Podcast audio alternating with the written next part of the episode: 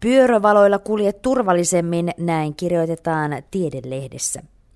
Pimeällä pyöräilevät kaipaavat kipeästi lisää näkyvyyttä, ajattelee yhdysvaltalainen insinööri Kent Frankovich.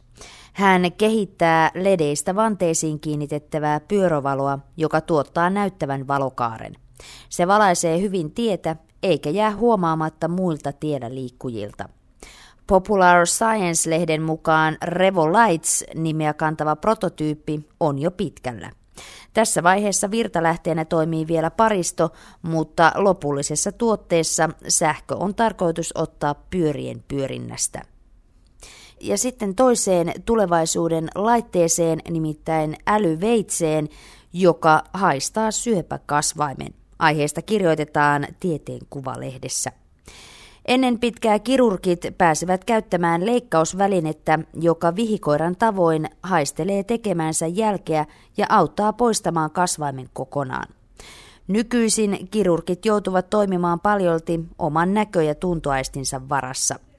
Koska tervettä kudosta on kuitenkin hyvin vaikea erottaa sairaasta, leikkaus voidaan joutua keskeyttämään kudosanalyysiä varten tai kudoksista poistetaan varmuuden vuoksi turhan isoksi osoittautuva osa.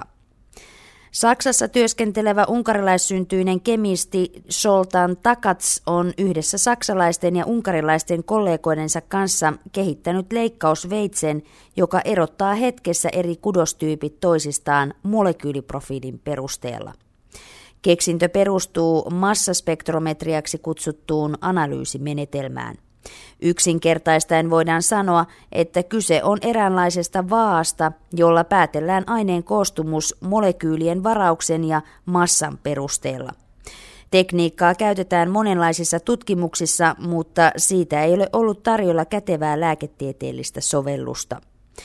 Pohdimme, missä menetelmää voisi käyttää hyödyksi, sitten keksimme kirurgian, jossa lääkärille on apua nopeasta kemiallisesta analyysistä, selittää Takats keksinnön taustaa. Älyveitsen analysointitarkkuus on yhtä hyvä kuin mikroskoopilla tehdyn kudostutkimuksen, eli virhemahdollisuus on alle kolme prosenttia. Toisaalta kudosanalyysin tulos saadaan siinä samassa, eikä sitä tarvitse odottaa potilaan maatessa leikkauspöydällä nukutettuna. Takats uskoo, että järjestelmästä voidaan kehittää erehtymätön. Jos kehitystyö sujuu odotuksen mukaisesti, uusi älyveitsi voi saada Euroopassa käyttöluvan jo kolmen vuoden kuluttua. Ja lopuksi hieman lasketaan. Matikkapää on rämettymässä, näin kirjoittaa Saku Schild yliopistolehdessä. Koulussa ja politiikassa kaivattaisiin numerista hahmotuskykyä. Tilastotieteen professori emeritus Seppo Mustonen haastaakin peruskoululaiset opettajineen matematiikkatalkoisiin. Hän järjestää matemaattisten aineiden opettajaliiton kanssa kilpailun, jonka keskiössä on survo-numeroristikko. Kilpailu käydään neljän pysty- ja vaakasarakkeen ruudukoilla, jotka pitää täyttää luvuilla yhdestä 16 niin, että pysty- ja vaakariveille valittujen lukujen summa on sama kuin sarakkeen loppuun tai allekirjoitettu luku. Kimmoke kilpailuun on huoli heikkenevistä laskennallisista taidoista – Mustosen mukaan esimerkiksi lukion pitkän matematiikan ylioppilaskoe oli 50-luvulla vaikeudeltaan aivan toista luokkaa kuin nyt.